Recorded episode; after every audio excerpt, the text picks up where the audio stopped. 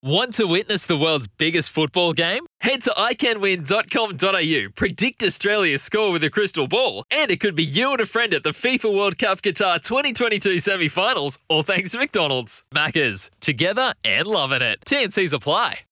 The Sporting Capital with Sam Hargraves on SEN.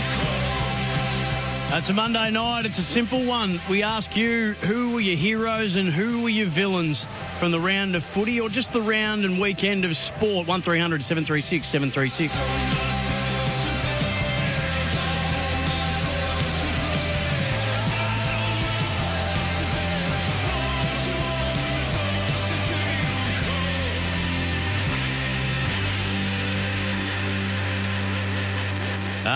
Good evening. Welcome to and welcome back if you're just joining us or you've stuck with us. 1300 736 736, of course, is the number on time on Sporting Capital. I was filling in for Sam Edmund on Time On from earlier and we're back into Time On tomorrow. It can get confusing, can't it, with so many Sams and so many time slots to fill. 1300 736 736. Of course, we do heroes and villains on a Monday night. Just repeating the NAB Rising Star nominee for round 14 is Essendon's Harrison Jones. 14 disposals, 8 marks, 5 of those contested, and all of them were just sensational. And 2 goals against the Hawks. He really shows a lot of promise, Harrison Jones. There's a lot to like about the way that the boy from Gisborne goes about it. 1300 736 736 or 0433 98. 11:16 to have you say on that. So why don't we just jump straight into it on a Monday night, heroes and villains. And then a hero comes along with the strength to carry on, and you cast your fears aside. There goes my hero. Watch him as he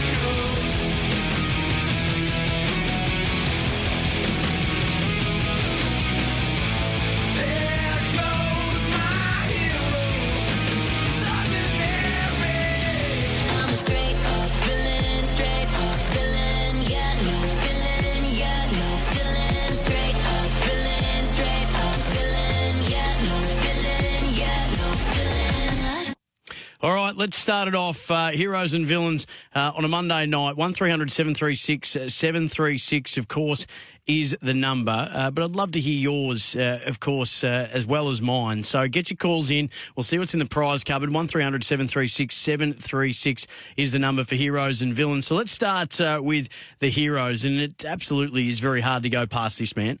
And across the comp this season, you would say it couldn't be in better hands. A step inside the 50, Gary Rowan takes the shots. It's a goal. Gary Rowan wins it after the siren with a dead-eye shot.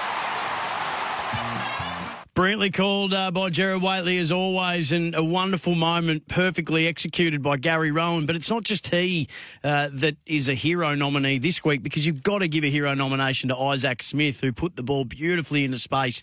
The kick had to be perfect, and it was. He'd snuck out the back, Gary Rowan. He didn't get sucked up to the ball as his direct opponent sort of had to in the moment that ensued before that. So he stayed inside forward 50. The kick had to get there quickly and had to get over the top, and it did. And it was... perfectly done from Isaac Smith. But the Joel Selwood tap before that as well was crucial. It just cleared the ball of congestion, and then they were able to clear it away, and what unfolded we all know now, and is a little part of footy folklore, and a man that's done that twice now after the siren, once as a swan and now once as a cat for Gary Rowan. Jake Stringer's performance as well is worthy of a hero nomination. This was Ben Rutten when speaking about Jake Stringer, who kicked 4 goals, had 29 disposals, 10 inside 50s, 12 score involvements, almost 700 metres gained, 4 centre clearances as part of his 6 overall clearances, and was clearly the match winner for Essendon on Sunday. Yeah, really pleased with his 4-quarter effort. I mean, we love the fact that he hit the scoreboard, but you know, I was probably most pleased with his. I think he had 7 or 8 tackles. He's pressured the ball well and brought his teammates into the game. And you know, he's one of those unique players in the competition who's got the ability to do that. What we need to keep supporting Jake to do is, we understand that was a pretty standout performance, but just to keep producing, you know, his best footy week in, week out, and understanding what that is. And tonight was a great look at what he's capable of doing. And, you know, he's been training really hard. He's been really putting in and committed to producing that sort of performance. And, you know, it was a fantastic reward for that. It certainly was. So now the question is, after that performance from Jake Stringer, what's that worth? And we've been having a chat earlier in time on about what do you pay a guy that what do you pay the enigmatic, the potential match winner, the person who can put in a performance like that, but sometimes isn't able to get it done like that. And he's playing a sort of different role this year, Stringer, isn't he? And he's probably fitter than he's ever been, maybe since the 2016 Premiership year of the Dogs.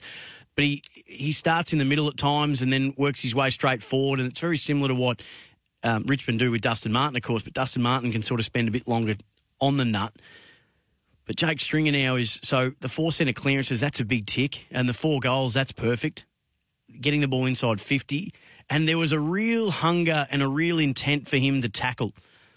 So he laid some great tackles, and I think a smother at one point as well. So his defensive forward stuff, which I don't remember us really ever speaking about when it comes to Jake Stringer, that really stood out from the game on the weekend. And if that's going to be the unconditional stuff that week in, week out, Jake Stringer will make sure that there's the tackling inside 50 and there's the chase down and there's the physical presence.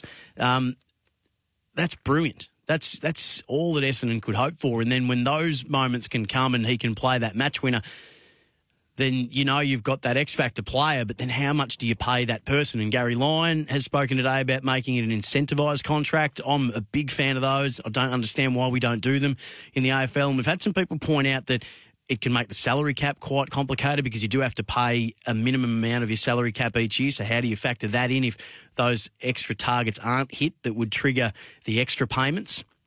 But I reckon there's people employed that are smart enough to figure that out. And then would you run in a situation where a player is playing for their own bonuses? Well, yeah, you might. But if that happens, then coaches will identify that pretty quickly and that person will find themselves outside the team, let alone outside the money. So I think that would keep those kind of situations in check. But they work well in the NFL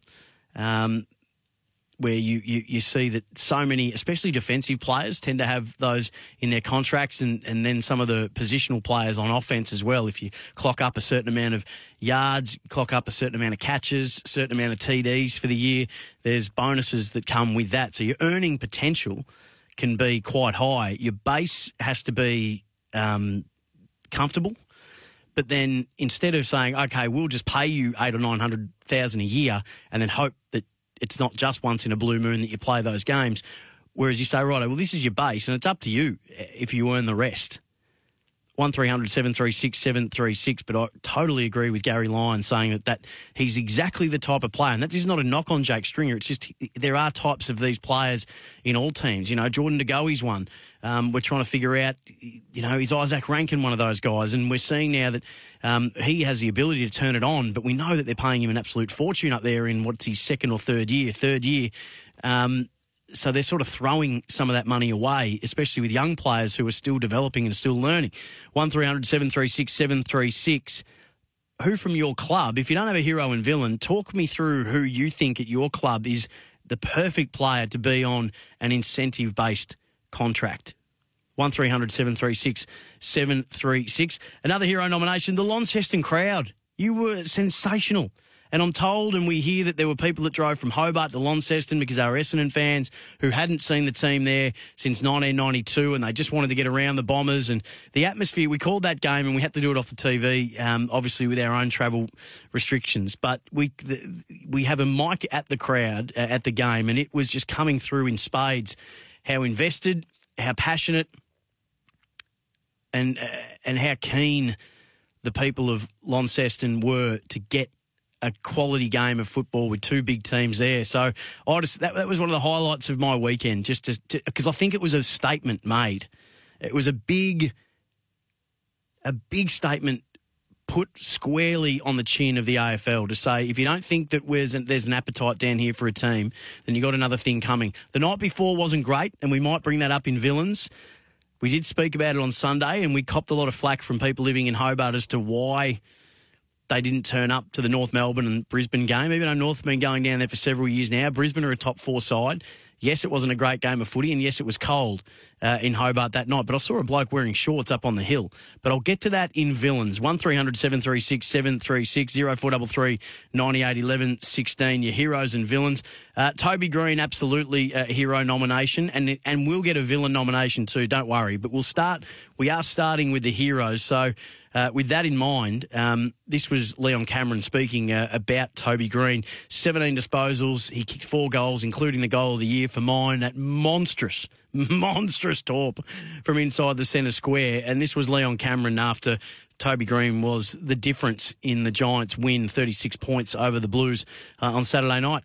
I was coming down the lift, so I actually didn't see it, and then someone just informed me just then that he kicked the barrel just on quarter time. So look, he's a wonderful player. He's had a wonderful year. He's a great leader of our footy club, and he's letting his footy do the talking, but equally marshalling up the troops along with Finlayson. I thought Finlayson had a really good, strong say in the match with his, not just his clear ability to score, but his leadership was, there on show, and which is quite hard for him because he's a quiet, young, introverted young fellow, and I thought he really led the charge. But yeah, Toby's had a wonderful year, and I mean those things that, those brilliant things that he can do, no doubt they, they pop up every week. Were you surprised at all by the report against him for striking Newman in the third quarter? Again, I've just been informed when I was walking in, so I haven't seen the incident. But I will say that I think, Toby's in the last couple of years has gone a long way to tidying up a lot of those things. And, when I have a look at it later on tonight or tomorrow, I'd be really surprised if there was anything in it. He's really, tidied up in that area and let his footy do the talking and let his leadership do the talking. So, I'm not too concerned about it, but, making sure that he keeps addressing all the areas of his game and what he can improve on. That was Leon Cameron speaking about all the things he didn't see with Toby Green over the weekend. But there is no doubt that Toby Green is one of the best players in the competition. For a guy his size, the amount of contested marks he takes, the fact that he is really the focal point up forward for them, and the fact that he stepped into that captaincy without and out aplomb. And you heard people speaking throughout the day in regards to his leadership, and Lockie Whitfield was on with Gary and Tim this morning, sen.com.au, that just said that he is fantastic at the pre-game rev.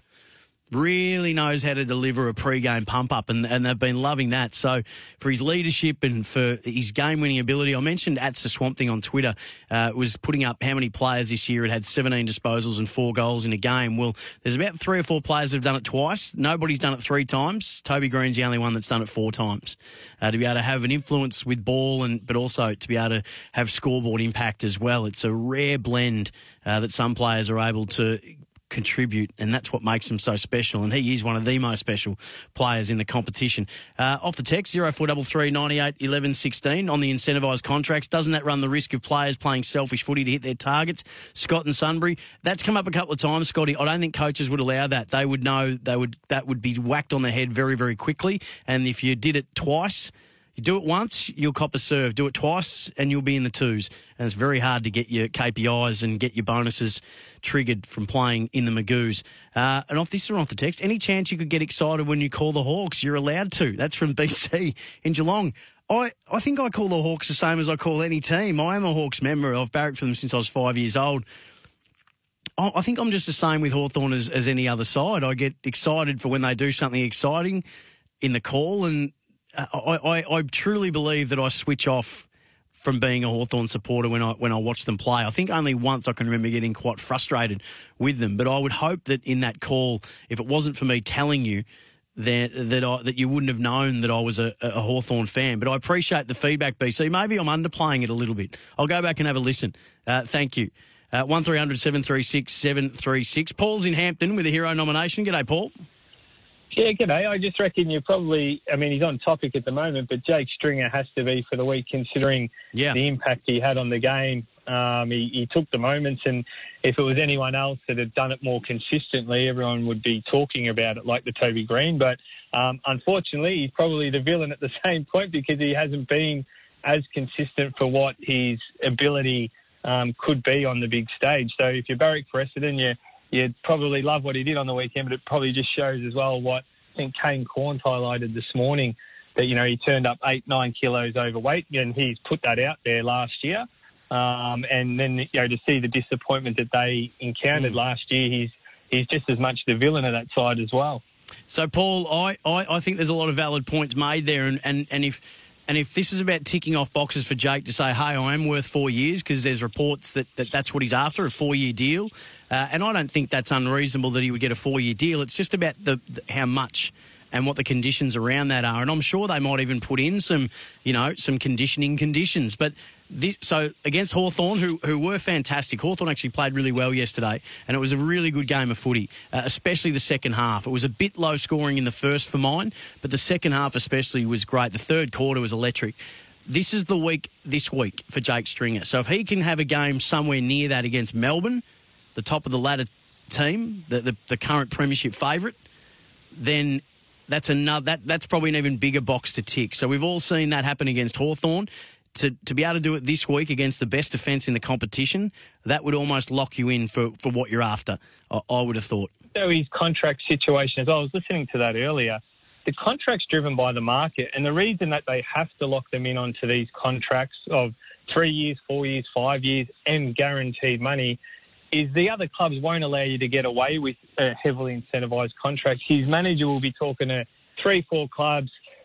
If I'm the other club, which they do every time, you sit there and throw a ridiculous contract in front of someone you know you're not going to get, but give them bargaining power at the table with their current club, which then your hope is forces their hand and their salary cap to a tighter squeeze so that they can't then come taking your players. And I think that rivalry exists between many clubs, and Essendon especially one of those. It seems to be always into everyone else's players. So I think the same thing comes back their way. And, you know, there'll be 3-4 clubs talking there.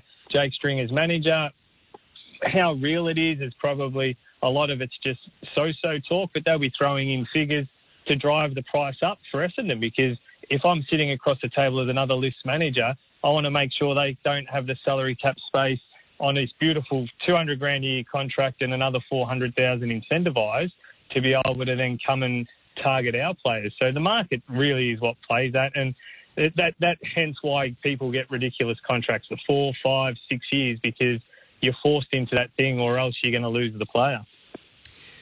Yeah, good points, Paul. And that is a worry. And we've seen examples of where teams have been so desperate to miss out on someone that they've overpaid dramatically for them, and then they find themselves in a situation where maybe someone they had in the fold the whole way has a breakout season. You're like, oh, geez, we don't have any money to pay for them. And the person we're overpaying isn't really doing what we were hoping that they would do, and now we're in a spot of bother. So I think the clubs have just got to be a little bit tougher. It might be easier said than done, but you can't throw the baby out with the bathwater. It's a simple expression. I know it's a cliche, but the teams that really... You look at every team that's been successful, every team that's had sustained success, and they just have refused to buckle. They've refused to buckle to exorbitant demands in their recruiting of players and in their retaining of players.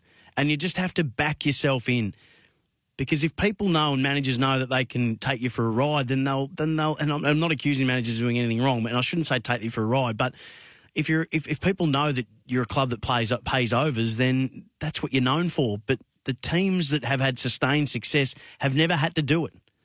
So there isn't you look at the Richmonds, how they've set up their salary cap structure. You look at Hawthorn in their successful era.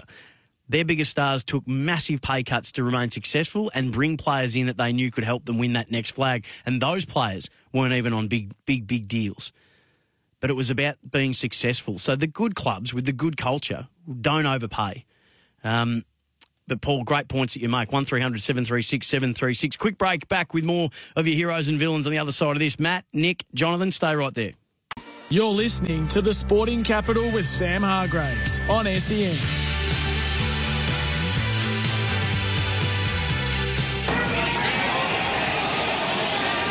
Another one is landed at the 72nd hole, this time for Long,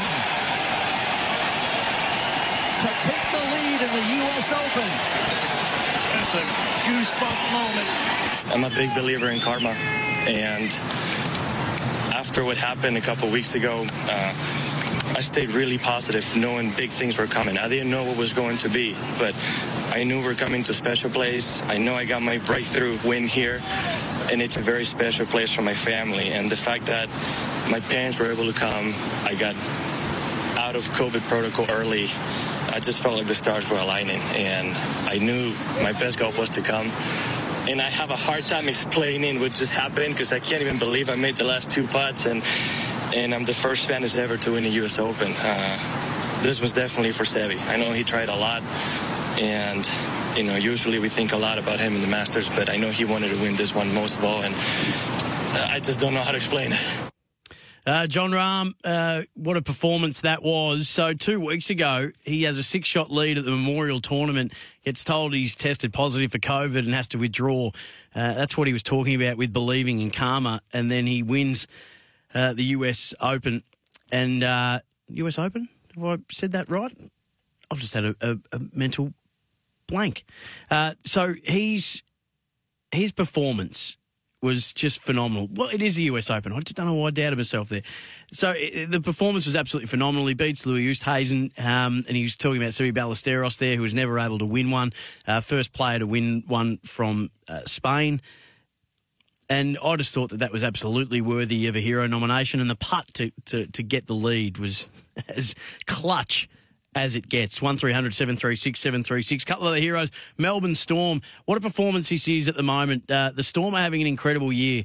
Take notice. They are the best defensive and the best offensive team in the competition, especially offensively. They're 66-16 win over the West Tigers, who aren't much chop, it must be said, but the Storm are going to win it again this year. They'll go back-to-back. They ran over 12 tries, 66-16 win, and they are on fire at the moment. Melbourne City, congratulations into your second straight A-League Grand Final against Sydney FC. Should be Saturday night at AMI Park, but still yet to be determined. They're waiting to see what crowd allocation they get. Melbourne City are adamant that it should be at AMI Park, that they've earned the right to play there. It would cost, according to a report in the Sydney Morning Herald by Vince Regari, that it might cost the other clubs about $1 million in shared revenue that they can ill afford to lose. So there's a bit to play out there, but congratulations to Melbourne City, who were minor premiers. They won the Premier's Plate and hopefully can claim their first ever A-League Grand Final. Remy Gardner became just the first ever Aussie to win three straight Moto2 events. The son of former legend Wayne Gardner was on fire. And I heard that Mick Doohan and Trevor Bayliss' kids also had good weekends on the bike in their respective divisions as well. So 1300 736 736, your heroes and your villains. Melbourne United, of course, winning the opening two games of the NBL Grand Final Series on the road. The first team that's finished highest on the ladder has had to go and play two away games to start the series since 2001, when Illawarra were able to host the first two games against Townsville, I reckon it was, or Cairns, and they actually won the series. But Melbourne United won't be denied. They've won games 1 and 2, and Chris Golding is a big-time player. And you know someone's a big-time player because they step up in the biggest games, in the biggest moments. 23 points game 1, 21 points in game 2. He was all NBL second team this year. And I think he would still be a player that if you were picking your side, he is like the X-Factor players that we've been talking about in the AFL. Like, he averaged about 15 points a game this year, so he stepped up to 23 and 21 when it comes to the Grand Final Series. He's a match winner, and he was on fire, and they should wrap it up on Friday night. But Perth deserve a heap of praise as well, and I think that's what Matt in Pakenham wants to do. G'day, Matt. Yeah. Speaking of the NBL, my heroes are the Perth, because with Bryce Cotton, the best player in the comp, being out, yep, I think a lot of people expected United just to breeze through this Grand Final Series, win 3-0, which they might, but I think a lot of people were thinking they'd win easily, and these games have been pretty competitive. Absolutely. A lot of them have been going down to the wire. Then they've lost two extra players during the finals, with Steinle and Luke Travers being out, and for some reason the Perth, like, their coaching system, it still works, even without their best three players nearly. And even though, United are winning both those games, they've been really close. Yeah, great call, Matt. I couldn't agree with you more. Really admire the way that Perth go about it. There's a reason why they're the best franchise in NBL history. They're one of the best franchises in Australian sport. They've won more NBL titles than anybody. They've played in 9 out of the last 12 when their consistency is at a level that no other sporting organisation, maybe the Melbourne Storm, but apart from the Melbourne Storm, no one comes close to in Australian sport. They've played, I think, in 35 final series in a row and 9 out of the last 12 grand final series. They've won 5 out of the last 10, I think it is. They are an extraordinary organisation, and Trev Gleeson, deservedly the coach of the year. So in this series, of their starting 5 last year that won the title, 4 players aren't there.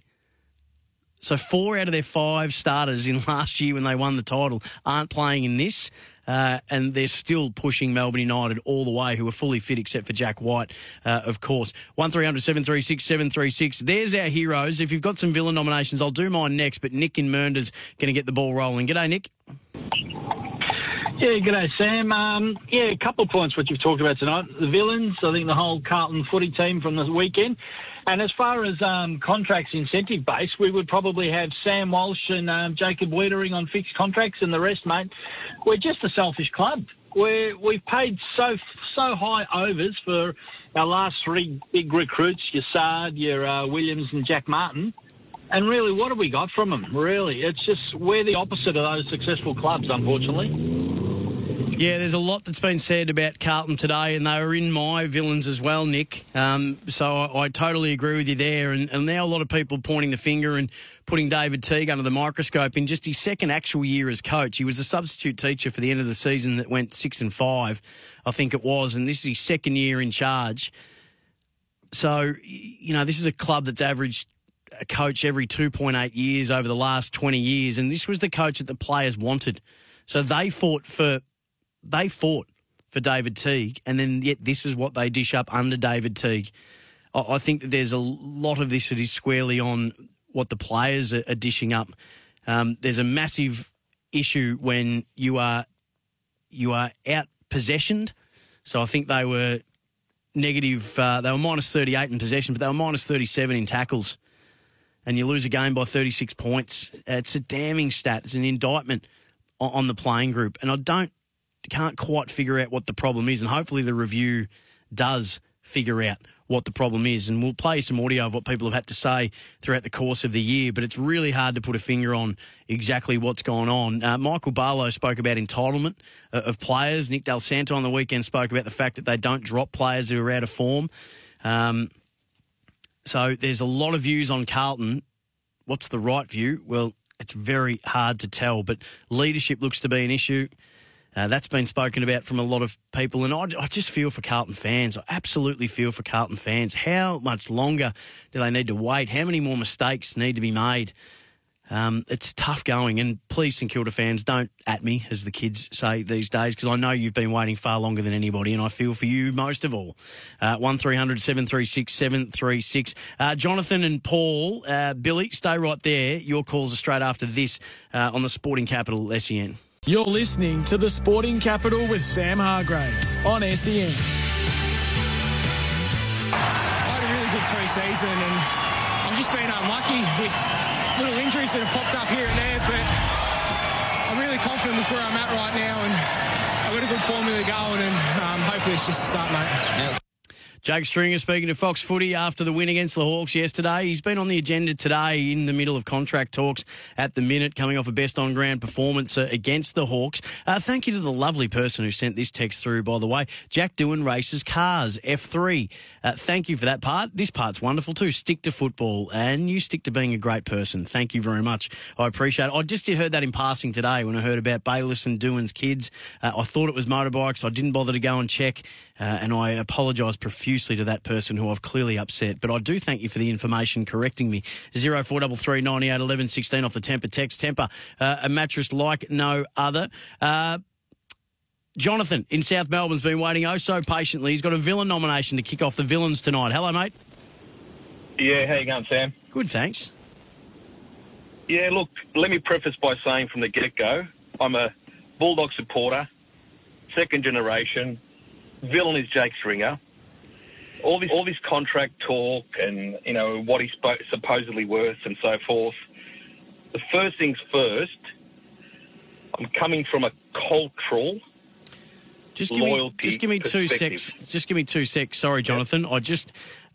I'm just going to come back to you in just a moment. I'm just having a hard time hearing you there. I'll come back to you in just a moment.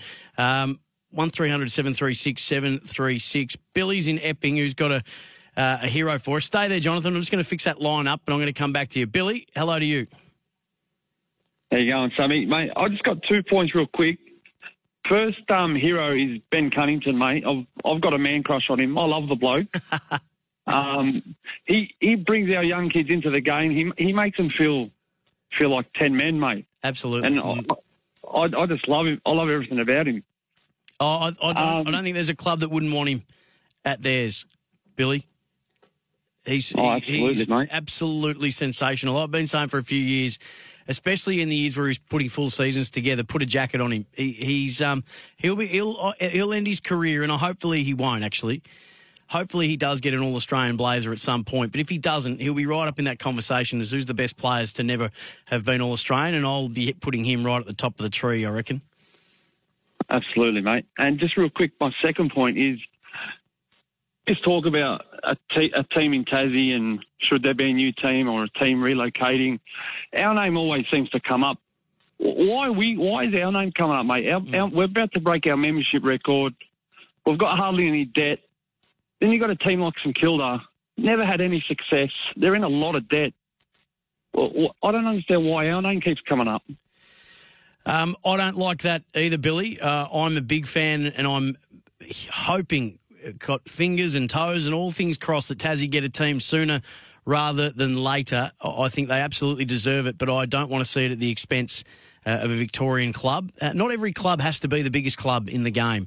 There's a place for smaller clubs. There is a romance to smaller clubs, and that's in sport all around the world. And so I don't want to see North Melbourne have to go. I think that obviously to lose the money that the Tasmanian government would be giving North Melbourne, because they'd be giving it to their own team, would hurt and would be a big blow to them. But there's very smart and qualified people running the club that would be able to find that money elsewhere. I don't think it's fair that North Melbourne keep getting thrown up, Billy. I don't enjoy that either. I'm a big fan of what that club's been able to achieve over its journey, and there's been mistakes along the way, but what club hasn't made mistakes along the way? So I feel you, mate. I don't think you deserve that.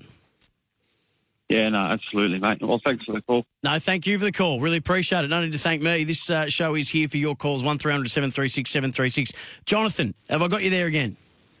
Yeah, I'm here. Can you hear me now? Yeah, what did you want to say about Jake Stringer? Yeah, so basically, as I was saying, let me preface by saying I'm a Bulldog supporter from the get-go. Okay. So, second-generation supporter, poured my money into the club through sponsorship, the whole lot, right? Yep. Now, Stringer may be what he is, and that's fine, and it's all good, but let me preface by going back to the point of, first of all, you've got to look at culture and the quality in the person. First and foremost, with Jonathan, if you're about to defame a bloke on the show, I'm going to chop you off. No, I haven't defamed him at all. I'm talking about culture within a club. That's the very first thing, and there's obviously a reason why Bevo made the decision to push him on. But in saying that, he made All Australian at the Doggies. I think it was 2005. He came on the scene. He was young. He was a fantastic player. I even thought he was going to be an absolute senior type player. Okay. He went missing in 2016. He got dropped. He was lucky to make the grand final team. He kicked that goal in the last quarter. It was pretty vital, but he was really passenger in that game, and in the final series. Didn't he have a good final series? I seem to remember he had final series, but I could be wrong. Not really. No, not really. He wasn't as dynamic as what he was in 2015, sorry. So he's part of the premiership team. 2017, well, he went off the rails, whatever happened and all that sort of stuff. So his form's declined. Now, I don't know the exact stats within Essendon, but he hasn't made their top 10 in their best and fairest since he's been at the club. Is that correct? I'd have to double-check that. I don't have that information in front of me. Well, I'm pretty sure he didn't make it last year. I'll have a look. We'll have a look at that. Yeah. So based on form, and he is injury-prone. Now, the problem is people in the media, your Brian Taylors, these sort of people, started off with the package and he's all this and he's all that. And he was quite At one stage, he could have been anything, okay? But he comes out and he plays a couple of big games and everybody says, look at him. You know, he's got to get the big bucks. He's got to do this. He's got to do that. Well, hang on, Jonathan. Did everybody say that he should get the big bucks, did he? Or did Gary Lyon say today, did I just say today that this is the perfect type of player to put on an incentive-based contract? Well, I'm not saying you specifically, but what happens is in the media and in the industry as such, which is self-perpetuating to itself, everyone, the majority gets on the bandwagon. Yeah, he played out of his skin yesterday. By the way, that soccer goal that he kicked, he should have centered it. Do you reckon he was? So I got a feeling he was centering it. He looked at Hooker. He looked at Hooker twice when he was running in. Well, he got lucky. And I think he actually was centering it. But anyway, keep going. Yeah, but I haven't slandered him at all. I'm just going on about... I just felt you were going down a path that didn't need to go down. No, I didn't. No, more learned than that to do that. All right. So I'm still not sure, Jonathan, at the end of the day, I'm still not sure the point that you're making. Is what you're saying that you think people are pumping him up too much? Correct. Okay, there we go. So thank you, Jonathan. I appreciate that. It's a danger, and it can sometimes happen, can't it? We can romanticise the great performances and forget about the other ones. And so there is certainly track records of that over time. But I think a lot of people, I actually haven't heard anybody saying that he's worth $1 million a year or things like that. I think what they've said is if he played like that every week, he's worth $1 million a year. But he doesn't play like that every week, so what is he worth? So I don't think anyone's been hyperbole about him. I think it's people have been having a quite a sort of centred conversation, a balanced conversation and a reasonable conversation around, well, if that's his best, then what's his best worth and how often do we get his best? And it's why people want to speak about him is because he's one of those really hard to categorise monetarily. But I appreciate the call, Jonathan, nonetheless. Paul's in East Burwood. G'day, Paul. Oh, boy, Sam, thank you. Couple of things. The hero is, for me, was Harrison Jones on Sunday. For a young kid to stand up and clunk that many, it was sensational. Yeah. The villain, now, tell me if I'm wrong, but the clock didn't go at 126 minutes to go. It stopped at 30 seconds. It didn't play on. So if Hawthorn had won the game after the siren, they had an extra 30 seconds. Maybe you can check that out. And just on a aside, the interview with Patrick Cripps, was there a truck reversing in the background? Could be a sign of the season, maybe.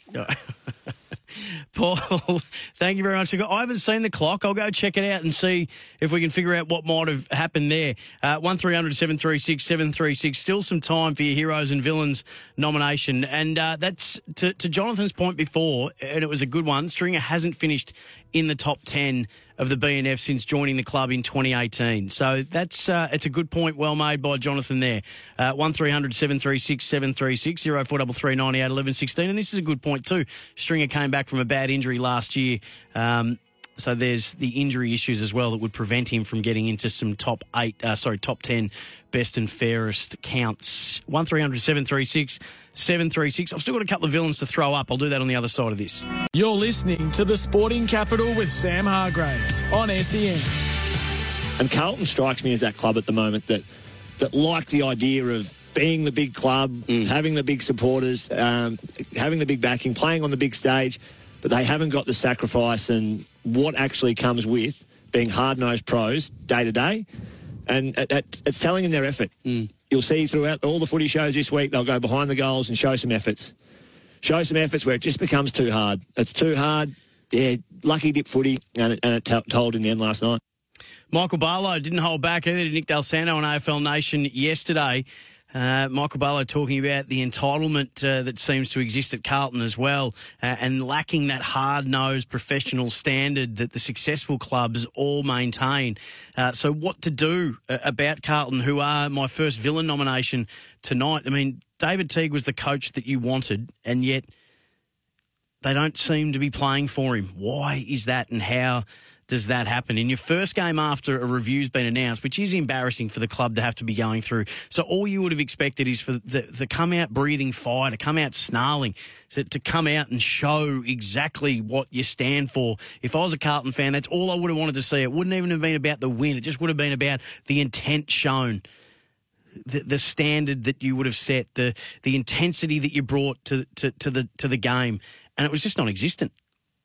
Got beaten in the tackle count and the possession count. The Giants had 120 uncontested marks, which experts will tell you leads to, and that all points to being outworked and outrun. So what to do? Another last quarter lost in a winnable game, 15th in the comp for pressure. Who is leading by example? Who's putting their hand up to sacrifice and do a hard job? Who's going to put their hand up next time to play on Liam Ryan or next time on Toby Green to say, this is not going to happen here, not going to happen now. So, it's a real concern, isn't it? What was that? I was stunned. I was watching that game actually stunned and thinking, if my grandfather, who was a dyed-in-the-wool Carlton fan, was still alive, he probably would have thrown the TV out the window, I reckon. 1300 736 736, heroes and villains. Few, still more to get through. Hey, whoever set the ticket prices at Hobart, at Blundstone, that's a villain nomination for you. We're told we had a bit of a crack at people in Hobart for not turning up because Launceston sent the statement to the AFL loud and clear saying we deserve a team and there is an appetite for a team and you don't have any choice but to give us a team. This is what you'll get. Unconditional support. There was barely anybody at Blundstone Arena. Now, I know Dark Mofo was on. There's a lot of free events there. And I asked why people didn't go. $50 to stand on a hill and $75 to sit in the stand. That is outrageous. So whoever set those prices, that's a villain nomination. So I can understand why people couldn't afford to go, but I still think that there could have been more that should have gone. And don't give the AFL a reason to point. Don't give anyone a reason to point to lack of support or people don't care. Don't allow anybody to be able to make that argument for you. Thankfully, we got what we got at Lonnie yesterday, and hopefully that sent a clear enough message to cover for both games. A villain nomination, I hate to do this, but Toby Green, who I love, Joel Selwood, who I love, punching, hitting. When are we going to get serious on this? We'd rather try and throw David McKay under the bus, one of the fairest players that's ever played, been accused of not going hard enough in his time. We'd rather try and throw him under the bus than what we would removing acts from the game. And David King spoke today about if you want to stop people from punching, if you want to stop people from elbowing, if you want to stop people from doing those kind of things, which look far worse, then suspend. Fines don't do anything, and it shows we don't care. A fine shows we don't care because it doesn't matter. It doesn't hurt. And David King said that a suspension hurts the team, not just the player. A fine only hurts the player, and they play again that week. It's sacrilegious for a Bendigo person to bag Joel Selwood, and I feel dirty doing it. But he is the Auskick ambassador as well, so it just wasn't a great look for him, and I have nothing but admiration and respect for. But those incidents, and those two are part of a plethora of those incidents that happen week in, week out, and the AFL doesn't care.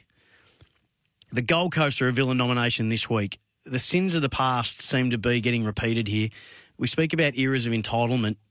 I don't know how you put the cart before the horse, but where is the accountability? Where are the standards that say that if you don't perform, you don't play? When we've got young players in their second and third years getting paid monstrous money that seasoned veterans are lucky to get. They need to play a thrilling brand of footy to the Suns. Look at the Orlando Magic when they came in. They just played fun basketball and they started to win. We need the Suns to actually be a fun team to watch, and they're anything but. That just was appalling what we saw from the Suns. And how long do we let them off the hook for before we demand better standards from them? If only their performances on the field were blossoming as well as the Auskick numbers and the participation numbers, which is why we need to persist with it, because we will win. But just not at the moment. 1-3, that's it, actually. That's it. BP's up next with the first serve, so stick around for that. NBL show tonight as well to review games 1 and 2 so far, and we will talk about the games to come. First serve next. Want to witness the world's biggest football game? Head to iCanWin.com.au, predict Australia's score with a crystal ball, and it could be you and a friend at the FIFA World Cup Qatar 2022 semi-finals, all thanks to McDonald's. Maccas, together and loving it. TNCs apply.